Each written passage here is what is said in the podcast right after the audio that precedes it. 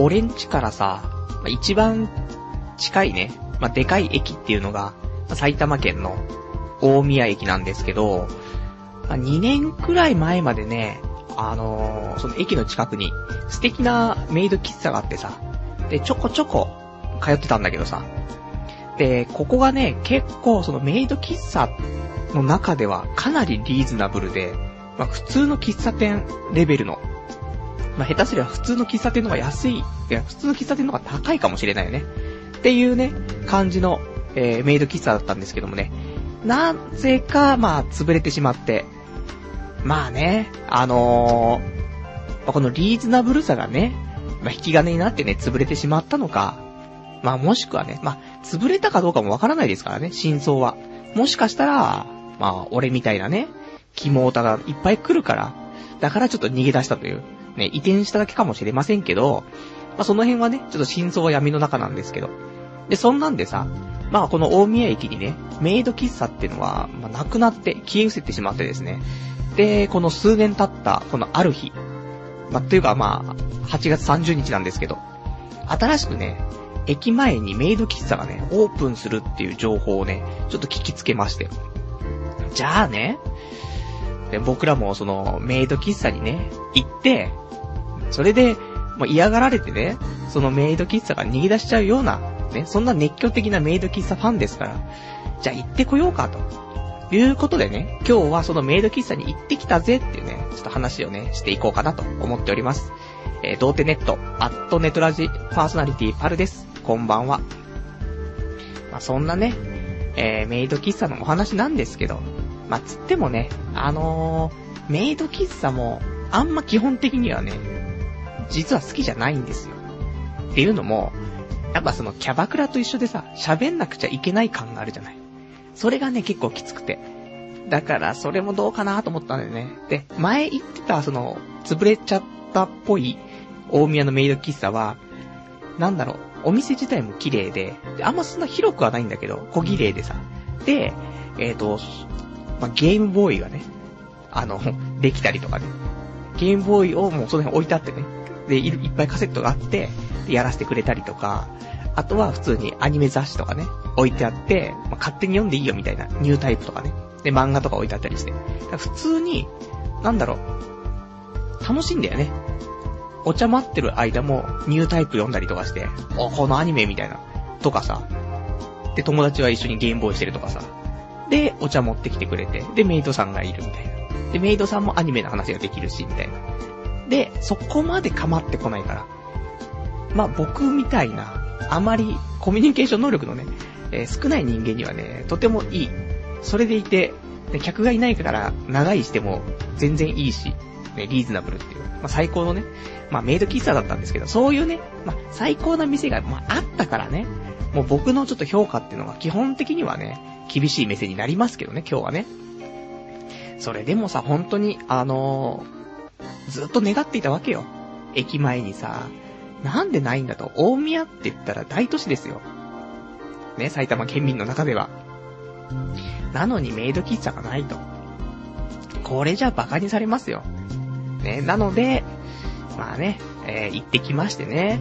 で、まあ、俺の友達からの情報でさ、なんか8月30日に連絡があって、今日メイド喫茶できるらしいんだけどさ、聞いて、マジかと思って。でも、俺も忙しいわけですよ。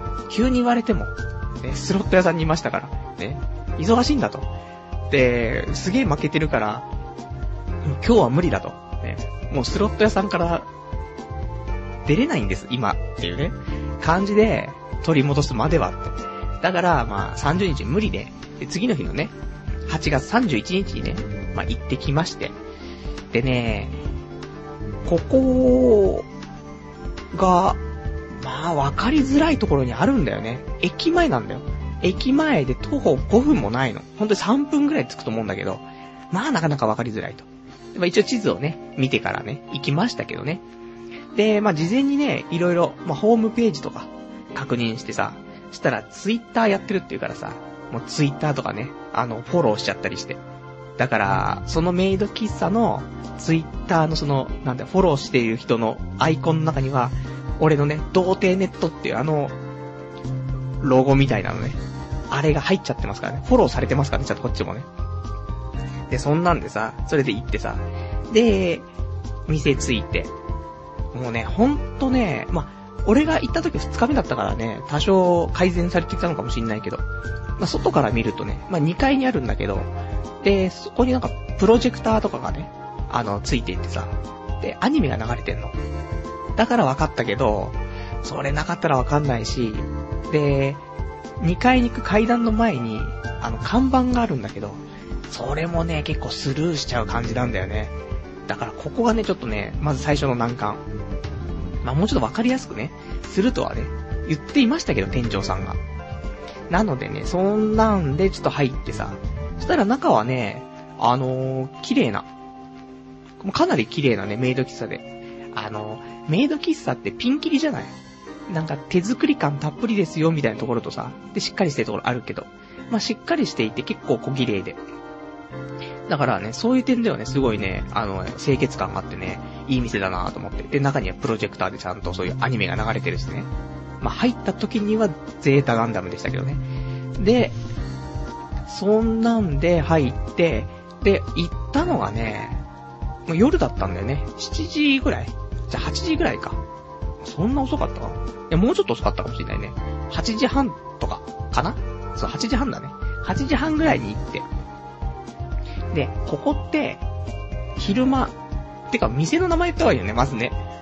うん、店の名前ちょっとね、ラジオ聞きながらググっていただけたらね、いいかなと思うんだけど。これ言っちゃっていいよね。だって、大宮駅前に1個しかお店ねえんだから、ね、もう言わざるを得ないんですけど。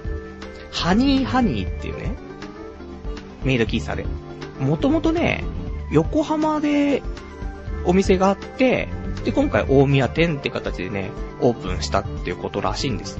ハニーハニー。で、えー、ハニーハニーは英語ですよ。h-o-n-e-y, h-o-n-e-y。ね、ハニーハニー、大宮ということでね、で、オープンしましたから。で、ここをさ、行って、で、その昼間はね、そういう喫茶店なわけですよ。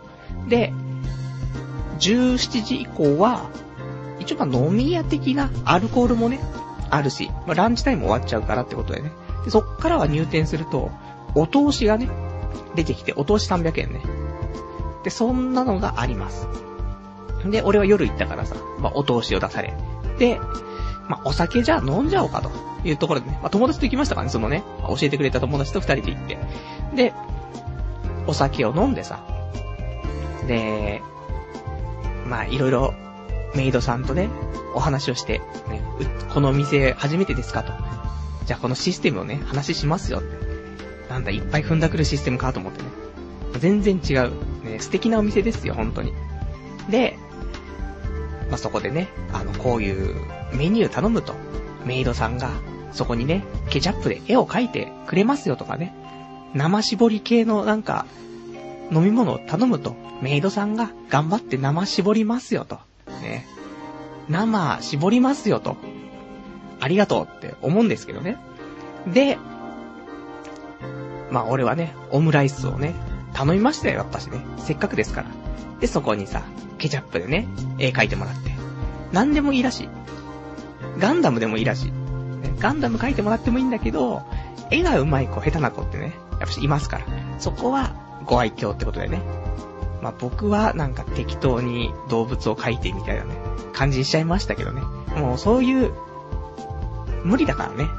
何かそういう、受ける、受ける感じの、絵のね、そういうリクエストをしたりとか、そういうのとっさに出てきませんから。このラジオとは違いますからね。ラジオも出てきませんからね。だからさ、それでさ、適当に書いてってさ、で、うさぎを描いてもらったりしてさ、食べてさ、みたいな感じなんだけど。で、ここのメイド喫茶、まあ、あんまね、内情を言ってしまうとどうかと思うんだけど、これわかんないよ。聞いた話だからね。なんかね、その時はメイドさん3人ぐらいだったんだけど、えっ、ー、と、なんかこう在籍しているメイドさん、15人いるらしいんだよね。そんなにいんの？と思って。まあ、前にね、その潰れてしまったようなメイド喫茶のところは、ほとんど、5人ぐらいでね、日々回していた感じがしたからね、15人って聞いてね、びっくりしちゃったんですけどね。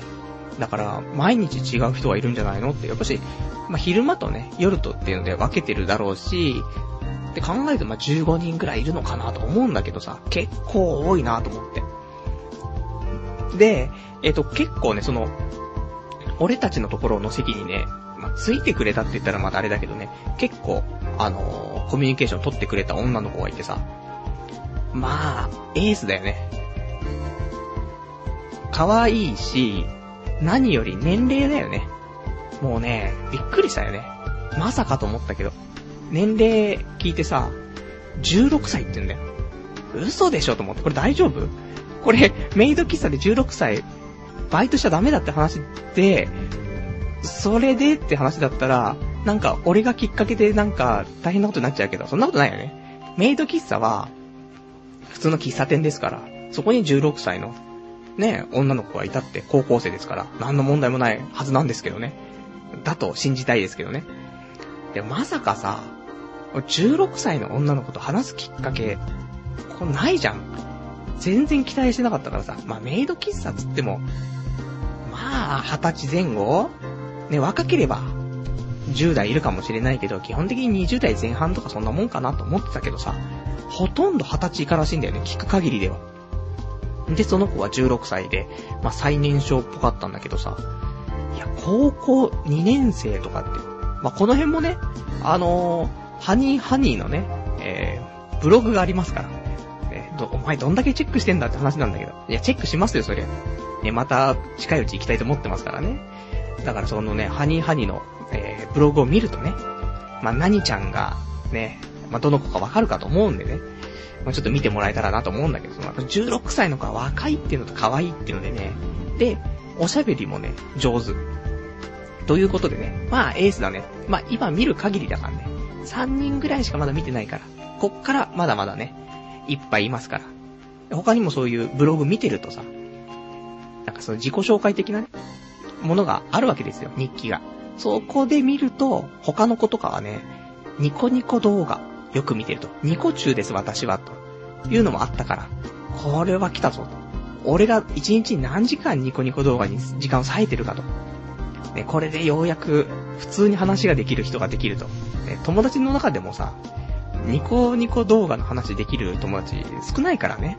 普通に、そういう話ができるってだけでね、素晴らしいし、それがさらにメイドさんだったら、そりゃ通いますよと。そりゃ金をどんどん落としていきますよというね、感じなんだけどさ。だからまあまあ近いうちにね、もう一回行きたいなと思うんだけどね。週に一回だと少ないのかな。常連というかさ、顔を覚えてもらって、ね、お帰りなさいませご主人様と、今日は、ね、いつもより、お帰りが早いですね、みたいな。言われたいじゃん、みたいなね。一度は。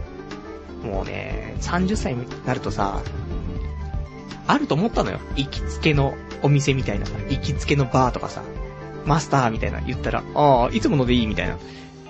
ねえんだよ、そういうのが。だから、行きつけが欲しくて。ただその行きつけがメイド喫茶ってのはどうかと思うけど、それでも、行きつけが欲しいというね。まあ、そんな年齢ですから僕も。で、そういう感じのね、素敵な、で、なんか食べ物とかも美味しいし、スイーツとか、全部手作りらしいんだよね。全部うまそうでさ。でもそんなに俺もね、あの、前日、その前の日にね、あの、スロット負けてますから、あんまね、合流ができないんですけど、まあ、飲み行ったと思えば、安いかなってところでさ、普通に頼んでさ、食べてさ。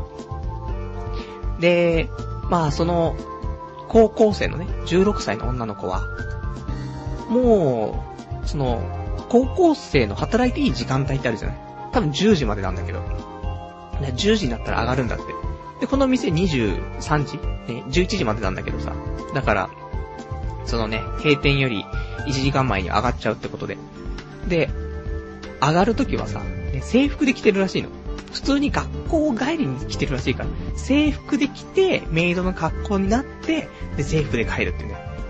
ほんと、もう、ね、エロゲーかアニメでしか見たことないシチュエーションなんだけどと思ってさ。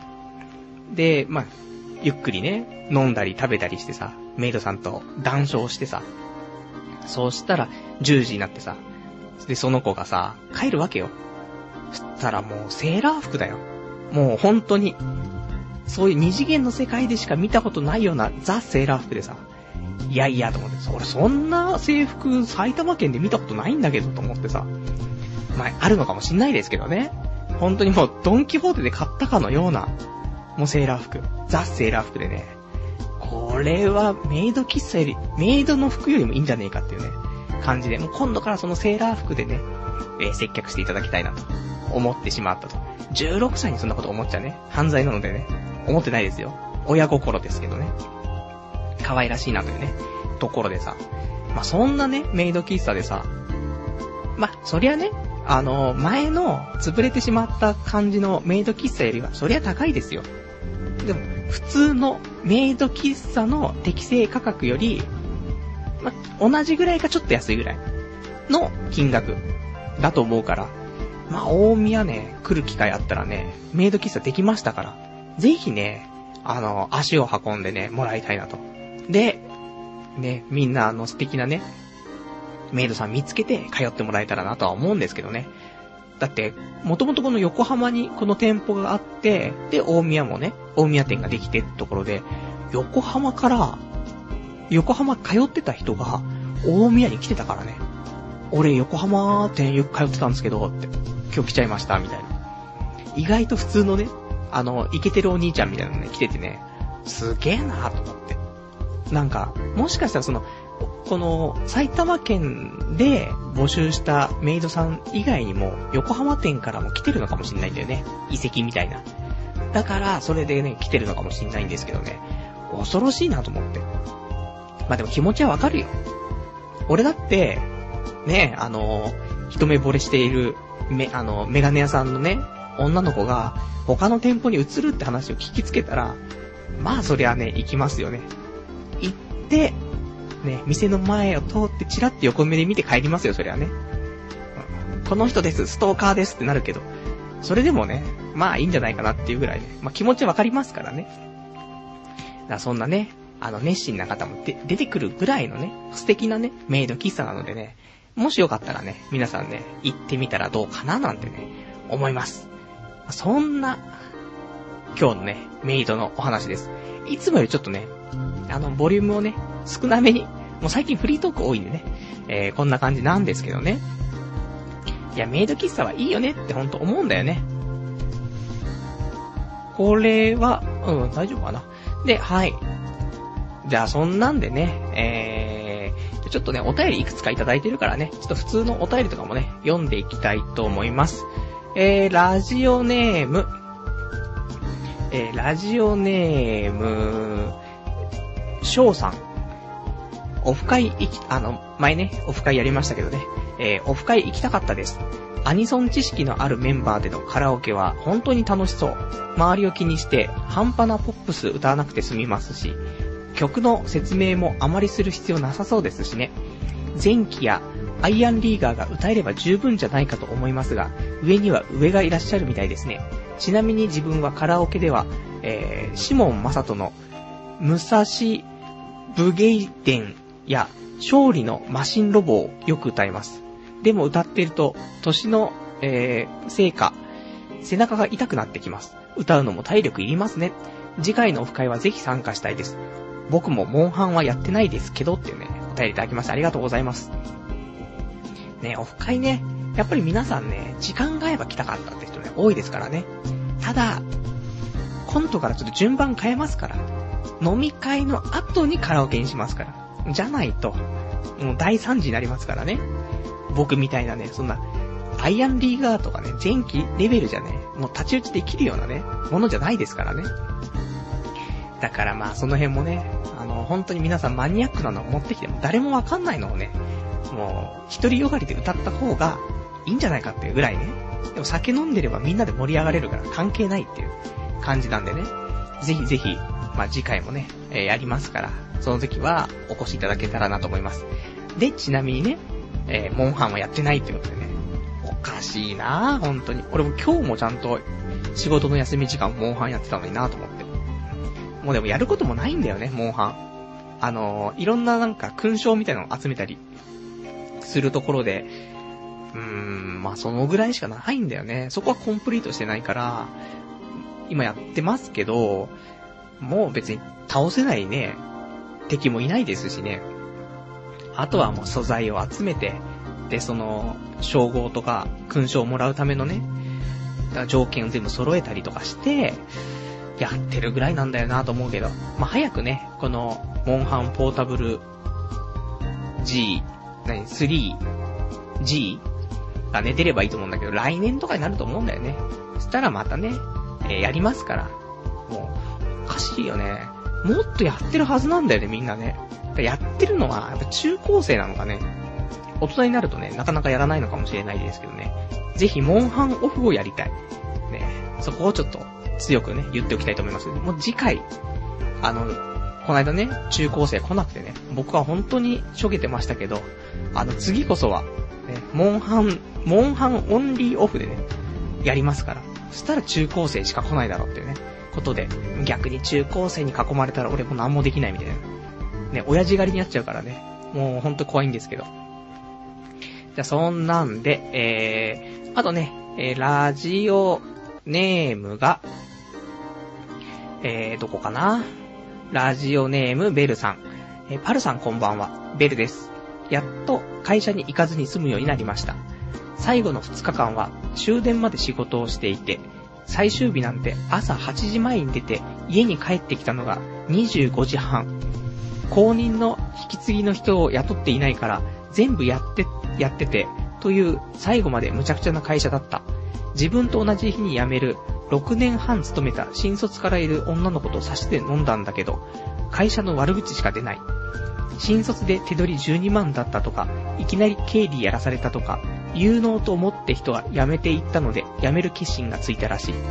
とりあえず、えー、それ待ちと、牛島くんの最新刊が出ていたので、買って、続けて読んでみたが、空気感のあまり、あまりさにっていうね、お便りいただきました。ありがとうございます。ね、あまあ、ようやくね、仕事をね、お辞めになったということで、ね、おめでとうございます。新しい門出ってことでね、えー、とてもめでたいかなと思うんですけど、これからはね、あの、奥様とね、え、二人三脚でね、まあちょっと今後のね、えー、未来を切り開いていっていただけたらなと思うんですけど、まあ、ブラックな会社はね、本当に、まあ、いつまで経ってもブラックですから変わらないからね。上が変わらないと変わらないからね。それは望んでも難しいところあるから、やっぱこうやって辞めたりとか転職とかね、したりするしかもう本当に方法はない気はするけどね。みんなできる人はできると思うんだよね。そういうなんか強い人はさ、中からね、変えていくみたいな言う人もいるかもしんないけど、俺たちみたいなね、まあ俺たちとか言ってみんなをちょっとね、巻き込んじゃう。またあれですけど。やっぱし辞めるか転職するしかないよねと思うよね。だって、結構ひどいじゃない？ね、この、愚痴をね、その女の子とね、差しで飲んで愚痴を聞いたら、新卒で手取り12万だったとかね。なかなかないよ。その、職業によってはあるかもしんないけど、この手のなんかそのパソコン系のね、ところで12万とかなかなかないしね。まあそりゃあねって。まあ俺もそりゃ会社の悪口よく言いましたけど、ね、よくないって言うよみんな。ね、人の悪口言うとかさ、そういう陰口を言う奴は最低だって言う人いますけど、うん、絶対悪口言うって、陰口言うって、しょうがないよ。じゃないともう心のバランスが保てないもんね。なので、まあでも、俺も言われてるしね、どうせね、裏でね。だからまあ、それはしょうがないって話なんですけど。まあこれからはね、えー、頑張ってね、えー、ちょっと楽しくね、生きていけたらね、いいよねっていうね、ところですよね。お便りありがとうございました。それではね、えーと、他のお便りもいただいておりますよ。えー、ラジオネーム。ラジオネーム、一応、まさやさんね。これからは、えー、ラジオネームは、音のない森でお願いします。これ読んじゃってよかったのかなね。音のない森さん。えー、はじめまして。パルさん、こんばんは。最近はパルさんの最新の放送が更新されるまでは過去の放送を聞いていて、最新の放送が更新されたら最新の放送を聞いています。ここでパルさんに質問です。僕はオナニーのおかずに上戸彩と堀北真希の二人をいただいていますが、パルさんの最近のおかずベスト3を教えてください、お便りいただきました。ありがとうございます。うーん、最近はね、まあ、僕は最近、上戸彩と堀北真希にはね、お世話になってないんですけどね。まあ、だから先日はあの、あれですよ。ガッキーね。荒垣結衣さんに、えー、お世話になりましたけどね。だ、ただね、この30歳っていう年齢のね、人間が、こういう芸能人とかさ、そういうもので、オナニーしないよね。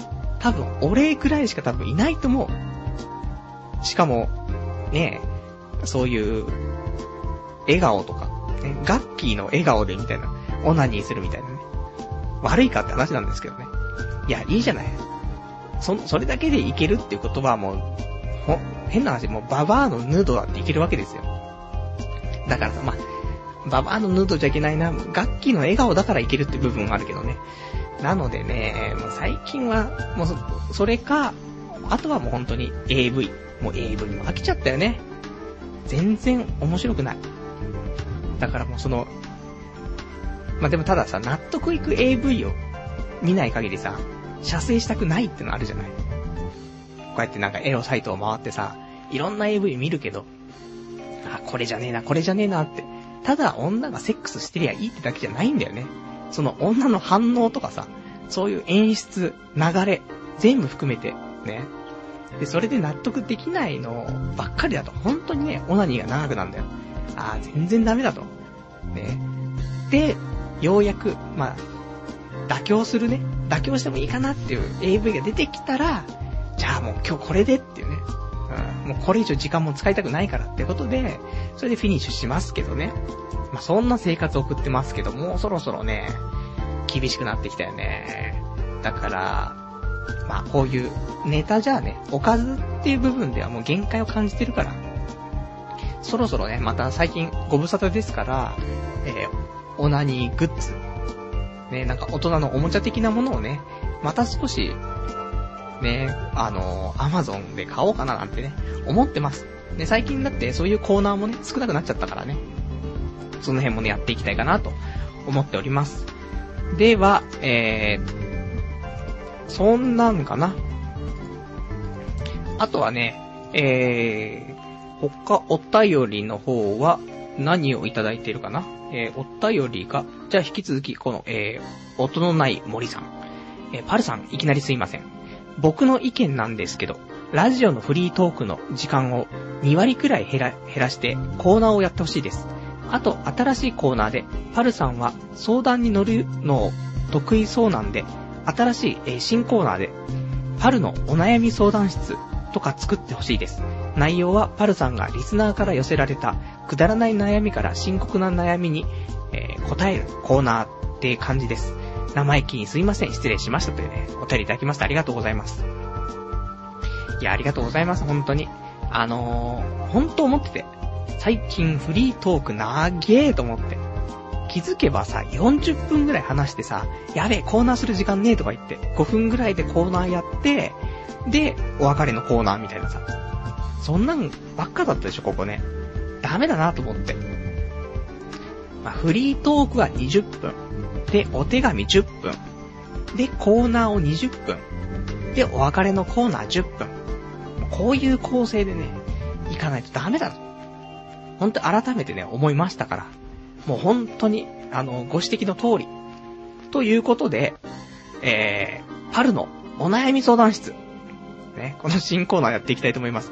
もう完全に人からいただいたね、えー、アイデアを丸パクリというね、大変申し訳ないんですけど。こういうお悩み相談もさ、前にあったんですよ。えー、皆さん多分忘れてしまっていますけど、俺も忘れてましたけどね、えー、僕の、いろいろなね、あの、過去にあったね、コーナーのね、え、メモをね、見ていたら、夜の進路相談室、童貞カウンセリングルーム、名ばかり代表取締役 Q&A、この3つ、こんなお悩み相談、ジャンル分けでね、作ってましたけど、ダメですね。あのー、逆に絞りすぎちゃうと、みんな投稿しにくい部分ありますから。じゃあ、ね、いただいたまんまで、えー、パルのお悩み相談室でいいんじゃないのって思うんだけど、ただパルのっていうね、パルのお悩み相談室っていうと、ちょっとその、初めて聞いた人はね、パルって誰だよみたいになるからさ。まあ、そこはね、えー、ちょっと変えたいかななんて思う時ありますけど、一応ね、暫定。ということで、今日はね、えー、このお悩み相談室やっていきたいと思うんですけど。そんな急にお悩み相談室やって、お便り来てんの？とかね、みんな思ってると思いますけど、もうみんな悩んでばっかりだから、そんなお便り読んでいきたいと思います。え、パルさんはじめまして。えー、高校3年の、よだ、よだかです、え、ごめんなさいね、ハンドルネームよだかさんでしたね。え、1年ぐらい前からラジオ聞いています。パルさんに質問です。僕は今、進路のことで悩んでいるのですが、僕は頭も悪く、このままでは将来フリーター確実です。やはりここは、どこでもいいから大学か専門学校に行くべきなのでしょうか将来の夢もないままで、このままずるずるとフリーター、ニートになるのも不安です。パルさんだったらどの道を選びますか？教えてくれると嬉しいです。あと、パイナップル、パイナップル放送が第何回かわかりますか？忘れてしまいました。な、えー、それでは長いこと失礼しました。これからも踏ん張ってくださいってね、お便りいただきましてありがとうございます。ね、素敵ですね。ちゃんと最後の締めがさ、頑張ってくださいじゃなくて、踏ん張ってくださいってね、言ってくれてんのがね、優しさだよねって思いますけど。で、ちなみにあの、パイナップル放送の回はね、いつだか忘れてる、忘れちゃったんですけどね、あの、僕が髪の毛をね、パイナップルカットにしてくださいって言った回のお話かなと思うんですけどね、そんな放送いつかしたかなと。ね、最初の頃だと思うんですけどね。で、えー、お悩みということでね、高校3年生、高校3年生の今9月ですよ。2学期入ったばっかりですけどね。で、進路で悩んでいると。で、頭も悪く、ね、どうしていけばいいか、これから。大学でもね、どこでもいいから、大学に行った方がいいのか、それとも専門学校とか行った方がいいのか、フリーターの方がいいのかね、ニートがいいのか、どれにしたらいいんですか？と。ね、パルさんだったらどうしますか？ってね、お便りなんだけど。まあ、俺の人生をね、まあ、トレースするとこんなになっちゃうからあれなんですけど、俺一応高校の頃はちゃんと大学受験をして、で、大学落ちて、で、留年はしないで、留年ってかそういう、何？大学予備校とか行かないでね、別にね、そこからね。えー、そのまま専門学校に行って、ゲームクリエイター科。で、行って、2年間、まあ、楽しく過ごして、で、フリーター。ただ、まあ、それもそれでよかったのかなと思うんだけどね。多分、大学とか行ってたらね、それはそれで、あの、素敵にね、今を生きてると思うんだけど、この専門学校行ったっていうことで、まあ、未だにね、あの友達、その頃の友達はね、あの、付き合いあるし、今回あの、メイド喫茶行った友達も、その専門学校からの友達だしね。だから、専門学校とかもね、悪くはないよって思うんだけどさ。で、そこで、まあゲームの学校だったけど、パソコンをね、一人一台与えられて、それでパソコンとかをよく使うようになって、今がありますから。ホームページを作れたりとかね。あとこうやってラジオやったりとかさ、そういうのも、やっぱし、パソコン結構、使ってたからね、こういうのもね、そういう抵抗なくできてる部分もあるしさ。だから、それもあって、まあ、卒業後1年間、2年間ぐらいか、フリーターだったけど、その後にね、そのパソコン使ってその通販 ?EC サイトっていうの？そういうネット通販の会社に入って、で3年ぐらいね、仕事をしてさ、まあ主任になったりとかさ、してやってたからね。で、そこからさ、独立じゃない。自分で、まあ、友人とさ、会社を起こして、で、名ばかりだけども代表取締役やってさ。だから、まあ、別にどこを選んでも、どうにでもなるとは思うけど、フリーターになるんだったら、コンビニとかの店員とかではなくてね、何か将来なりたいものの、その業種の、そのアルバイト。で、そこから、どんどんステップアップしてって、ね、あの正社になるとか、なったらいいなっていうようなところでのアルバイトをした方が、俺はいいかなとは思うよね。だから、わかんないよ。ゲームクリエイターなりたいなって言うんだったら、その、ゲームクリエイターのアルバイト。え、そういうのもあるからさ、本当にあの、雑用係かもしれないけど、そういうのから入ってね、でもいいし、音楽とかさ、映像とかさ、まあ、いっぱいいろんな仕事ありますから。だからそういう、本当に、頂点がどこになるのかをちゃんと決めた上でのね、あの、バイトした方がいいと思うんだよね。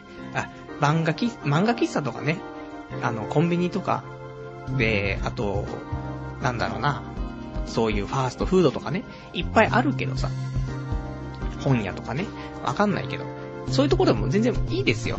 いいんだけど、そういうの通うんだったら、通いながら何かするとかね、そういう、そういう仕事しながら他に何かするとかしないと、ちょっと未来的にはね、いいんで、20代は全然いいんだけどさ、30代になってそれって続かないじゃんっていう部分があるから。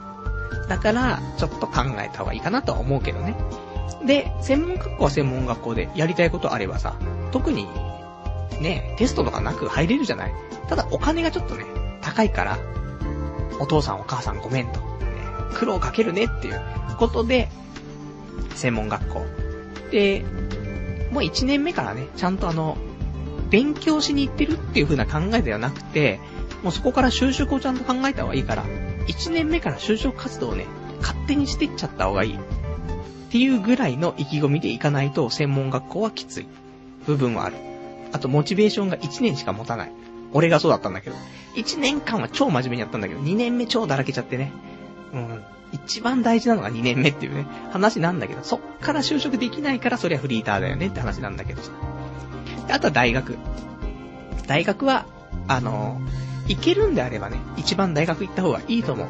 で、4年間で、で、ちゃんと4年で卒業するように、大学行くんであればね、俺は、そりゃね、あの、ランクの高い大学のはそりゃいいですけど、ただ、4流大学でも5流大学でも、もう今は大学を卒業していないと、ね、あの、職に就けないっていうね、そういう職種ありますから、そこは、分かって。ね。だから、どんなクソ大学でも、やっぱり大学なんだよね。その、面接受けるね、資格の中に大卒以上って入ってあった時点で、専門学生はいけないんだよ。で、四流大学だったら、ね、権利はあるわけ。そうしたら、あとはさ、ね、もしかしたら跳ねられちゃうかもしんないけど、権利があるっていうだけで全然違うからね。そういう意味では、個人的には、大学には行っといた方がいいとは思う。で、まあ、それでね、もし一番いいのはその、あのやりたいことがね、ある大学に行った方がいいですけど、まあ、そうじゃなくてもね、学べることは多いし、で、まあ、大学行きながらね、えっ、ー、と、いろんな社会経験したりとかするのもいいかなと思うしさ、まあ、そんなところかなと思うんだよね。だ個人的には、えー、どんなクソ大学でも大学は一応出といた方がいいと。ただ、5年6年かけて出るんじゃなくて4年で、しっかり卒業するっていうのが条件ね。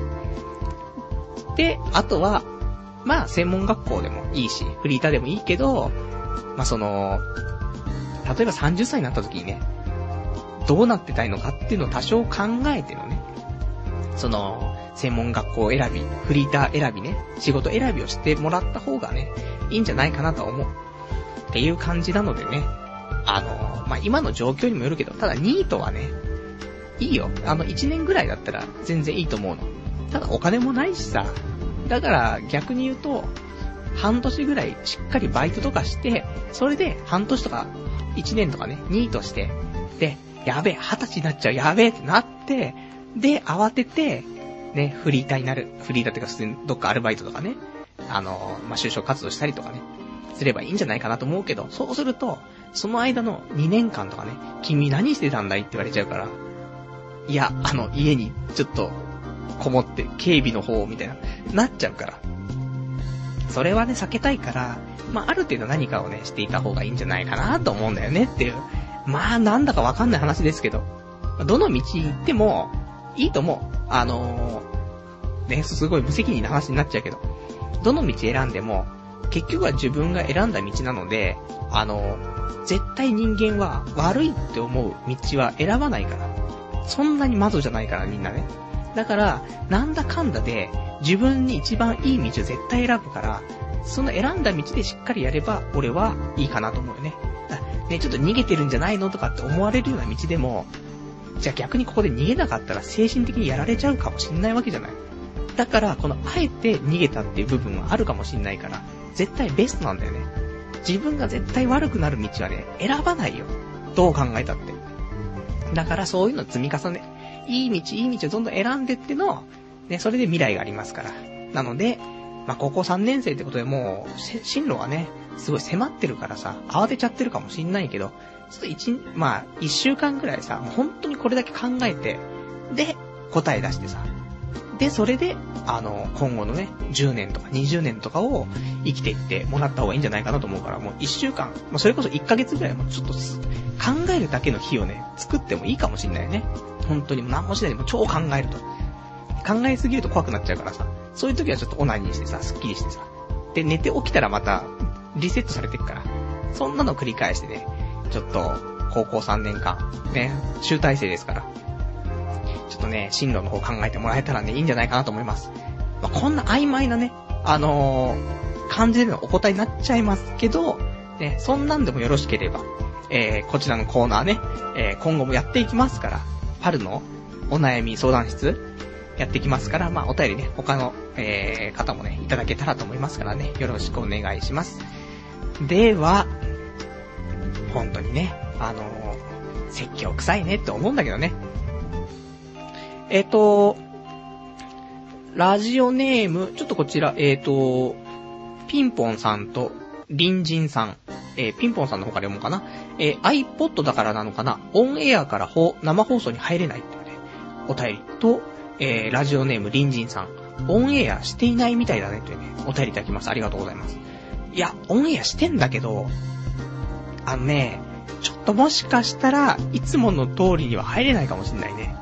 一応、あの、ドルフィンネトラジオ聞くためのドルフィンっていうツールがあるんですけど、これでだったら聞けるっぽいんですけど、これもしかしたら、ちょっとシステム変わって、うん、入れないね。いかんね。申し訳ない。ということでちょっと来週までに直します。ごめんなさい。今日聞けない人ね。えー、ちょっと、そうですね。えー、次回、ちょっと次回聞いてもらって、今回はちょっとポッドキャストで聞いてもらえたらなと思います。ごめんなさい。えー、じゃあね、あとお悩み相談ね、えー、お便りいただいてます。えー、ラジオネームたくさん。パルさんこんばんは。お悩み相談してくれるということで相談しちゃいます。自分は三人兄弟なのですが、自分は三男でよく次男の兄と比べられます。比べられるのが成績とかならいいんですが、容姿で比べられるんです。自分の身内を褒めるのも気が引けるんですが、兄はいわゆるイケメンってやつで、僕は普通面、いや、ブサ面なんです。それでよく友達から、お前は残念な弟だなって言われます。比べられなくなるようにするにはどうすればいいでしょうかとね。お便りいただきました。ありがとうございます。俺はね、兄弟がいないからね、その比べられるとかってよくわかんないんだけど、まあでも、これはさ、兄弟いたら多分みんなそうだと思うよね。比べられちゃう。だから、ただ比べられる場所っていうのがその、外見なわけじゃない。で、まあ、外見はもうしょうがないよね。比べられちゃうから、ただ、その同じ方向に行っちゃったらさ、もう勝てないでしょそのイケメン具合にはさ。だから、もう違う方向で、例えばだけど、その、お兄さんがね、イケメンだけど、なんだろう、ほっそりとしたイケメンで、ね、なんかその、儚い感じだったりとかしたらさ、ね、もし、ね、このラジオネームたくさん、ね、ちょっと、まあ、普通面、いや、ブサ面なんですって言うけど、まあ、ブサ面じゃないよね、多分ね。普通面だと思う。普通面だと思うんですけど。ここで、普通面の、ね、人が、このお兄さんに勝つには、とてつもなくおしゃれとかになるか、その、お兄さんを超えるおしゃれ。もうセンスだよね。センスが溢れ出しちゃってる感じだったら、お兄さんはイケメンだしって、ね。で、弟くんは、なんかすごいおしゃれだしってなるわけじゃん。もうこれは、まあ、そのイケメン兄貴が本当にイケメンかつおしゃれだったらもうもうしょも、もうどうしようもないけど。そうしたら今度は、ね、おしゃれはもう無理だと勝てないと。そしたら、筋肉だよね。さすがに、もうか、イケメンで、マッチョで、で、もう服のセンスとかも超おしゃれとかっていうやついたら、それは、もういいじゃない。あの、俺の兄貴、自慢の兄貴なんすっていうことでもういいじゃない。ね。自分と比べられようがどうとかっていう問題じゃなくても、比べられたところでも勝てるわけがないんだから、ね。でも自慢の兄貴。もうこれで、いいじゃないって話なんだけど、ただまだ勝てる要素があるんであれば、やっぱもうマッチョだよね。兄貴はちょっとほっそりしてるけど、俺はガチムチだと。ね、そうすると、もう、逆に、もう、お兄ちゃんは、もう、なんか、もう、もやしみたいなって言われてさ、それに比べて三男の、ね、たくちゃんは、もうガチムチじゃないって。ね、背中に鬼の顔が浮き出てるじゃないって話になるからさ。そうしたら、いいんじゃないかなと思うんだよね。だからその、あとその綺麗な感じのお兄さんだったらこっちはちょっとワイルドにしたりとかさ、髭生やしたり、もみあげ生やしたりとかさ、モヒカンにしたりとかさ、やりようはいっぱいあるから、その、同じベクトルでね、行っちゃうと、もう勝てる要素は絶対ないから、ちょっと違う要素で、ね、行ったら、全然残念な弟じゃないもん、そしたら。俺ガチムチな弟いたら最高だもんね。で、超イケメンのね、兄貴がいたらね、もうそんな無敵な兄弟いないから。そういう感じで、まあ、兄貴はない、兄貴はない、そういう自分のね、強みをね、もう伸ばすしかないし、勝てなければ、もう、残念って言われようが、ね、そういうんじゃなくて、言われる前に、もう、もう俺の兄貴もほんと自慢の兄貴でさ、って言えばさ、それと比べて自分って話じゃないじゃない。兄貴のことを押していくだけの話だから、そうすると兄貴の話になるから、ね。で、自分は自分で別にね、こっちはこっちで普通にいますから。だからその比べられるんじゃなくてね。だって別にさ、キリストとさ、自分比べらんないじゃん。ね、例えばキリストを崇拝してる人がいてさ、お前こんな崇拝してるけど、お前本当にキリストと比べるともう残念なやつだなって言われないからさ、比較をされないようにね、するっていうのも一つかなと思うけどね。まあ、そんな、ね、こんな曖昧なね、えー、ご相談の回答になっちゃいますけどね。こんなんでよければね、えー、どしどし、えー、お悩み相談お待ちしてますよ。では、えーと、あとね、えー、じゃあちょっとコーナーをね、やっていきたいと思います。えー、コーナーがね、こちら。ポッドキャスト新着レビューのコーナーです。こちらね、えー、iTunes ストアの方で、えー、ポッドキャストをね、配信してまして、えー、こちらの方にね、レビューの方をね、書けるようになってます。で、レビューの方を書いて、で、そこでね、えー、星が1つから5つまで、評価の方をね、付けられる形になっているので、えー、このね、レビューいただいたらね、読んでいこうかなという、そういうコーナーなんですけど、今日ね、えー、ちょっと、ここ最近読めなくてね、溜まっていたんですけど、えー、今ね、レビューの方が2つね、新しいのね、いただいてますからね、こちらを紹介していこうかなと思っております。えー、1つ目。えー、お名前がね、やな、やなのやにとかや、あ、わかんないですけど、さん。ね。いいんかな、まあいいや。えー、タイトル、つい微笑んでしまう。私はこのラジオの1回目はグダグダ感プラスパルさんのおどおど感がありなんだか、あ、おどおどか、おどおど感がありなんだ、かん、なんだかんだで、おどおど感がありだね。ごめん、もう一回言うね。私はこのラジオの1回目は、グダグダ感プラスパルさんのおどおど感があり、なんだかんだで楽しんでいましたが、最近の放送はとても面白くて、パルさんの女性の男性に対してのオナニーするな発言に対する意見はとても面白かったです。パルさんのお声は寝る前にいついつも聞いています。FX 頑張ってください。さようならというね、お便り、えー、レビューですね、いただきました。ありがとうございます。ね、えー、星は5つということでね、ありがとうございます。まあ、このね、グダグダ感。今の、ね、レビュー読み上げですらもうグダグダしてましたからね、びっくりしました。自分でびっくりしましたけど。そんなね、えー、放送だけども、ちゃんと寝る前に聞いてくれてるっていうことでね、ありがたいってことでね、まあ、今後もね、聞いていただけたらね、ありがたいな。と。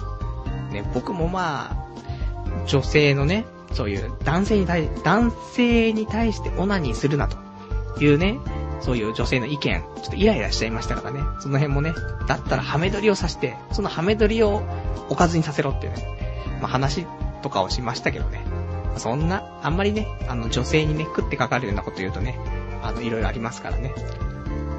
えー、あとは、レビューいただいてます。えー、お名前、カスカス、カスカスさん。えー、タイトル、人生の教科書。最近性欲が落ちて18ながら、ハゲが進行してきた。自分にはとても良い人生の手本になります。でも、オナはやめるつもりはありません。PS、FX なんてやめちまえ。自然と汗水垂らして得た金は自然と体からは離れねえもんだというね、えー、レビューいただきました。星は5つということでね、ありがとうございます。まあ、18歳ながらね、ハゲてきたということでね。まあ、俺もハゲてましたから、おでこは広かったからね、昔からね。だからちょっとこうなった場合はね、まあ、気にして、シャンプーと、で、育毛剤と、あと睡眠と食事とね、いろいろまあ気使うところは無限にありますからね。で、そういうの気にしていくと、逆に、ふさふさだったやつの方がね、早くね、ハゲたりしますから。で、俺たちはこのハゲた状態をキープみたいなね、感じになるから、その辺はね、あの、頑張りようがあるんじゃないかと思うんですけど。で、あとね、え、FX なんてやめちまえと。汗水垂らして得たお金は、自然と体から離れないと。っていうね、その心理をつくようなね、えー、お話いただきましたけど。まあ、FX はやめらんないよねっていうね。ギャンブルだもんって。24時間やってるね、素敵なギャンブル場ですからね。そりゃ、やめらんないんですけど。まあ、なんだかんだでね、FX の方もね、ちょこちょこと、あのー、回収しつつありますから。あの時、ね、えっ、ー、と、本来は、元々の元本、元金みたいなものはね、68万なくちゃいけないものがね、えー、1回その37万とかね、マイナス食らってしまった部分がありましたけど、今ね、えー、48万5千円ぐらいまでね、戻ったから。だから、マイナス19万5千円まで戻ったからね。まあ、コツコツやっていきたいというところなんですけどね。本当にコツコツだよねっていうところだな。そんなんで、えー、ポッドキャストね、新着レビューのコーナーということなんですけどもね。あのー、もしよかったらね、またあの、聞いてくれてる方でね、えー、そういうレビューとかしたことないよって人いたら、ぜひ、あの、ポッドキャストのね、方から、えー、ゲーム、趣味のね、ジャンルですかね。こちらの方からね、あの、ノーテネットを探せるかと思うんでね、そちらの方にレビューいただけたらね、こうやってお読みしたいと思いますんでね、よろしくお願いいたします。じゃあちょっとね、他、お便りいただいてますからね、えー、読んでいきたいと思います。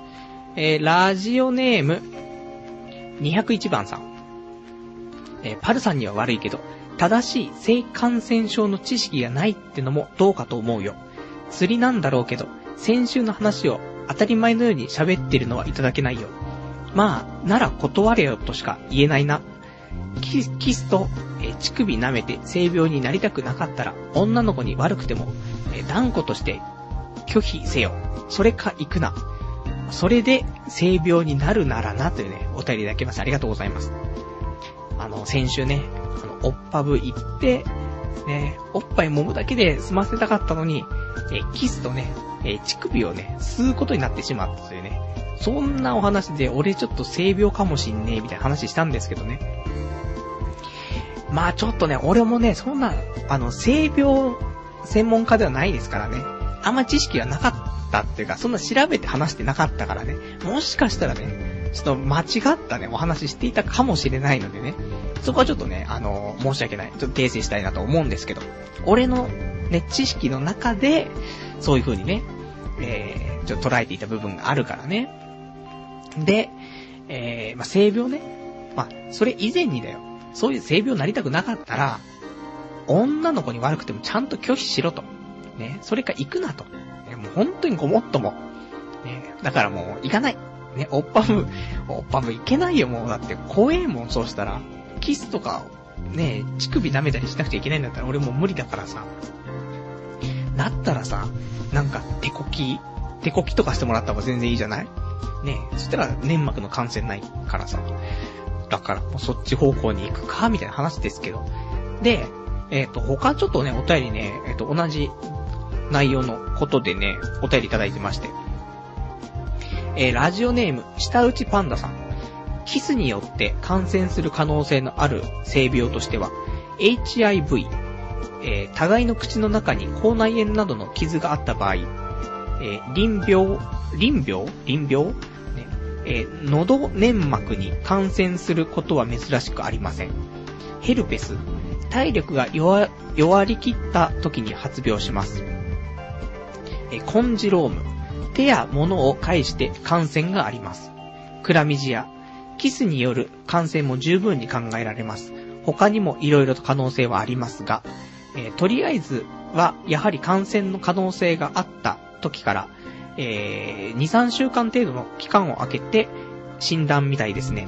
その間に感染していれば、抗体が成形、えー、形成されますのでというね、お便りいただきました。ありがとうございます。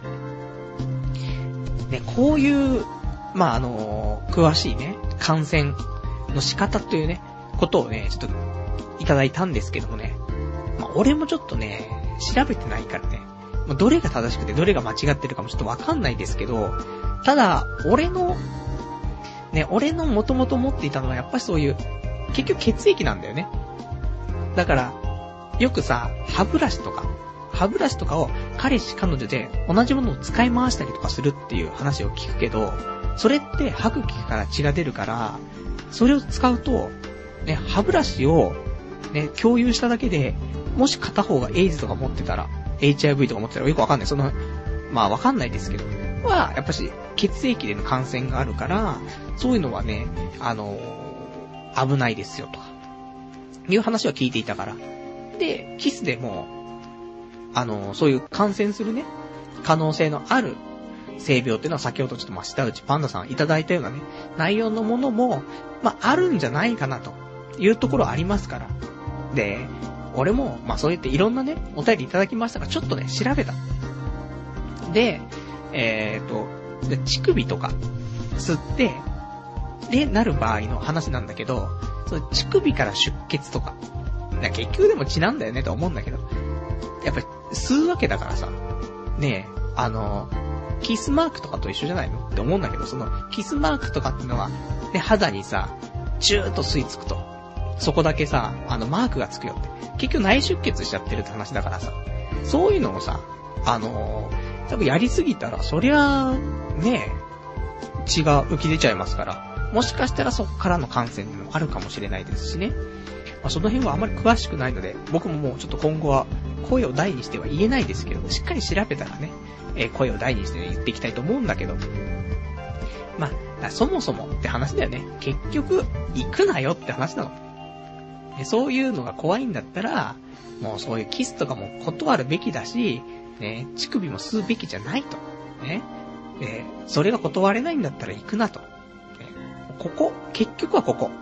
で、そっから先は、まあ、キスして感染しようがしまいが、ね、もうそんなのはもう、自己責任じゃねえっていう話なんだよね。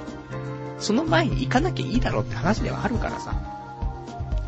まあそこなんだよねと思うんだけどさ。だからまあキスもね、その時血の味とか全然しなかったから、問題ないかなと思うんだけどさ。そんなわかんないからね、本当に。あの、口内炎ぐらいじゃさ、こっちでも血の味とか全然わかんないから。だからなんとも言えないよなと思うけどね。まあ、い、まあ、2、3週間経ってからね、あのー、検査とか行った方がいいよって話なんだけど、まあ、ものによっては、2ヶ月、1ヶ月2ヶ月かかるものもあるっぽいから、そのぐらいしたらね、ちょっとね、行きたいかななんてね、思うんですけどね。はい、お便りありがとうございました。えーとね、あとね、えー、お便りの方。えー、ラジオネーム、羊がいる水族館さん。生の女と接すると感染症が怖いね。やっぱオナホだよ、オナホ。ふわとろメイキってオナホールがいいらしいぜってね。お便りいただきました。ありがとうございます。もうオナホだな。うん、女よりオナホ。でもこれも、結論だよね。本当に。あ、もうこれで、ふわとろメイキ。もうね、どうしようもねえネーミングセンスですけど。でもいいんです。ふわとろ、ふわとろで、しかもメイキなんですよ。じゃ逆に言うとちょっと締まりが悪くて射精できるのかって話もありますけど。だがこれがね、絶賛なんでしょう。アマゾンのレビューとか見たら多分大絶賛になってるはずですからね。えー、近いうちに。でもな、そんなオナホがいっぱい家にあってもさって話なんだけどね。せっかくだから次買うのはさ、電動オナホが欲しいんだよ。できれば横回転じゃなくて、ピス、ピストン運動するやつね。ピストン、ピストンの、オナホが欲しいんだけど、でも5000円以上するしなとかね、思ったりなんかしちゃってさ。まあ、そんな、ね、ありがとうございます。あとはね、えー、じゃあ、今日は、えー、まあ、こんな感じのね、えー、1時間でしたけど、じゃあちょっとね、えー、最後に、お別れのコーナーね、してみたいですね。えー、お別れのコーナーは、今日ね、喋りたかったことで喋れなかったことをつらつら喋ったりとか、あとはお便り、えー、いただいてるお便りで読めなかったものをね、読んでいきたいと思います。えー、ではですね、うーん、じゃあお便り。ラジオネームさくらさん。処女中のパルさんこんばんは。パルさんの好みの年齢っていくつからいくつなんですか？処女ならいくつでもいいとかっていうね、お便りいただきました。ありがとうございます。そんなことはないよ。ね。処女中ですけど、そこは否定しないですけど、まあ、年齢は、若すぎてもなーってのあるけどね、その、犯罪的なものがやっぱしあるじゃない。でも、まあ、女性は16歳からね、あの、結婚できますからね。そういう意味で16歳から。なんだけど、ただ若すぎてもさ、今度、ねえ、一緒に生活していったりとか結婚とかするのを考えると、若すぎるとさ、ちょっとね、ダメなんだよね。やっぱり、多少なりとも、その人生経験、で、そういう男との人生経験じゃなくてね、その社会的な人生経験を積んでいってもらわないとちょっと困るところがあるから、まあ、最低でも、じゃあいいよ、高校を卒業して、で、専門学校でも2年行って、で、1年間ぐらい、えー、一人暮らしをして、で、働きながら一人暮らしをね、えー、継続させると。そういうことを経験した上での女の子がいいので、まあ、21歳とか22歳ぐらいからがね、いいかな。ね、ただ大学生とかのままの22歳とかだと、その、一人で生きていく方法とか、お金を稼ぐその、なんていうの、お金をいっぱい稼げればいいってわけじゃなくて、最低これだけあれば、ね、あの、生活できるんだとかさ、そういうのも全部、多少自分で経験した方が絶対いいから。だからそんな子がいいと。いうところで、できれば、高卒とかで、高卒専門卒であれば22歳ぐらいから。大学卒業ぐらいだったら、まあ24歳とかぐらいからですね。で、えー、上の年齢は、まあ29かな。ね、20代。30いっちゃうとさ、その結婚して子供を産んでもらうっていう考えるとさ、うん、あんまり現実的じゃなくなっちゃうから、高齢出産とはいえ、最近多いとはいえさ、できれば20代がいいかなって思うし、まあ俺まだ30歳だからね。20代って言ったら29歳だったら全然セーフじゃない？犯罪でもないしさ。だからその辺かな。ね、できればさ、20代に子供を産んでほしい部分があるから、27歳ぐらいがいいよね。で、2年間ぐらい付き合っ、うん、26か。26歳で、2年間付き合って28歳で結婚して、1年ぐらい新婚生活を送った後で、妊娠して、で、子供を産んでと。で、29歳で産んでもらってのっていうのが一番ベストかな。ということで、ね、えー、いくつからいくつじゃなくて、26歳。26歳が好きです。ね、で、2年間付き合いたいです。もう、でこれはね、多分変わんない。昔から、20代後半の方が好きだったし、なんて結局、桂木美里さん的なね、ところありますから。っていうのと、やっぱし、年取っても、ぱりなんだかんだその子供を産むっていうのは一つありますから。これはもうなんかそういう年齢による差別よみたいなね、いうクソ女がいますかも、いるかもしれないですけど。でもしょうがないよね。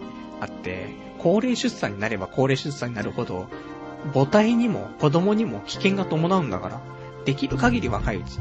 ね、そう考えるとやっぱ20代でって考えるのは、もうとても自然なことかなとは思うんですけどね。っていう真面目な話になっちゃいましたけどね。ガッキーだったら、ガッキーだったら何でもいいんです。ね。ガッキーだったら何歳でもいいんですけどね。ぜひ、あの、全国のガッキーの皆さんね、えー、アプローチいただけたらと思います。じゃあ、あとね、今日喋りたかったことはね、えーと、こ、今回、その9月、今入りましたけど、えっ、と、この9月1日でね、えっ、と、今の仕事、まあ、出戻りしてね、えー、仕事入ったんですけど、ちょうど1年経つ。ね、記念すべき、ね、よく続いたなと思うんですけどね。まあ、そんなんで、今の仕事1年経ちましたよっていうね、話とか、あとね、引っ越し、ね、そろそろしないとまずいなと思って。で、今年も何もしないからさ、せめて引っ越しぐらいしないとまずいなと思ったんだけど、で、池袋周辺にね、引っ越そうと思ってて。そしたら今週さ、なんか池袋で殺傷事件みたいな起きたでしょ。ね。もう、このタイミングですよ。また世界は、俺を、ね。俺を注視してるわけですよ。俺がこうやって動こうとすると、そうやって邪魔をするんですね。だからどうしようかなと思って、もう怖くなっちゃったなと思って。であとは、えっと、ヘルシア。前にね、あのー、今テレビでやってるじゃないヘルシア飲んで、12週間チャレンジみたいな。で、それのね、モニターに当たりましてね。で、そんな話前しましたけど。で、えー、すでにね、えー、4週間分 ?4 週間分のヘルシアが届いていて、これをね、9月1日からね、毎日1本ずつ飲んでるんですけどね、どんどん太ってくんだ、太ってくんですよね。やっぱその、ヘルシアを飲んでるっていうことで安心しちゃって、食生活をね、昔に戻しちゃったんでね。どんどん太っちゃってさ。だちょっと、そろそろ、あの、ダイエットをね、頑張っていた頃のね、食生活にまた戻して、さらにヘルシアを飲んでというね、ことをやっていこうかなと。そんな風に思ってます。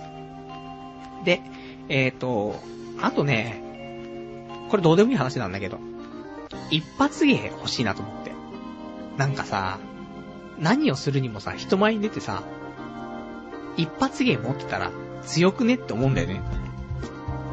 で、例えばさ、別に何でもいいと思うの。あの、モノマネとかでもいいし、なんだろう、マイクとかがあったらさ、あの、ボイパボイスパーカッションとかさ、まあ、いろんなのあると思うんだけどさ、なんかその一芸的なものが、まあ、できれば年末のね、その忘年会、新年会とかにできればいいし、そういうのじゃなくても、ちょっとした時にね、ちょっとなんかやってよって言われた時に、やれるもので、まあ、受けても受けなくてもいいし、なんだけど、まあ、多少ね、その、あまり、他の人ができなかったりとか、練習しないとできないっていうものをね、一個ね、持っておきたいなと思って。いや、ないけど、なんかさ、例えばだけどさ、じゃあ、俺がラジオパーソナリティになりたいということで、そういうオーディションとか行ったとすんじゃん。で、じゃあ、トークはいいよ。ね。たまたま俺が超調子いい時で、トークは面白い君と。でも他に、結局君って、ね、普通の一般人だからさ、なんかでき、できることとかないのとか言われて、そこで、俺がモノマネをしたらね、似てるじゃん、モノマネみたいな。そういうネタも使えるんだったらね、あの、ラジオパーソナリティとしてやれるよ、みたいな。言われるかもしんないけど、なんかその、ね、神がかり的に面白かったトーク、それ以外は何もなかったらさ、なんもないじゃん。ね、射精50秒でいけますとかさ。うん、まあそれも一つかもしんないけど、人に見せらんないし、一回やったら、次、射精するまでで3時間かかるしさ。だからそこ難しいなと思ってさ、何か見つけたいなとかちょっと思ってるんだよねって話です。じゃあそんなんかな、今日ね、えっ、ー、と、ちょっと、そういう生放送はね、聞けなかったっていうね、人が結構多いっぽいから、えーと、ちょっと申し訳なかったんですけどね。来週はあの、しっかりね、あの、そこね、えー、やっていきたいなと思います。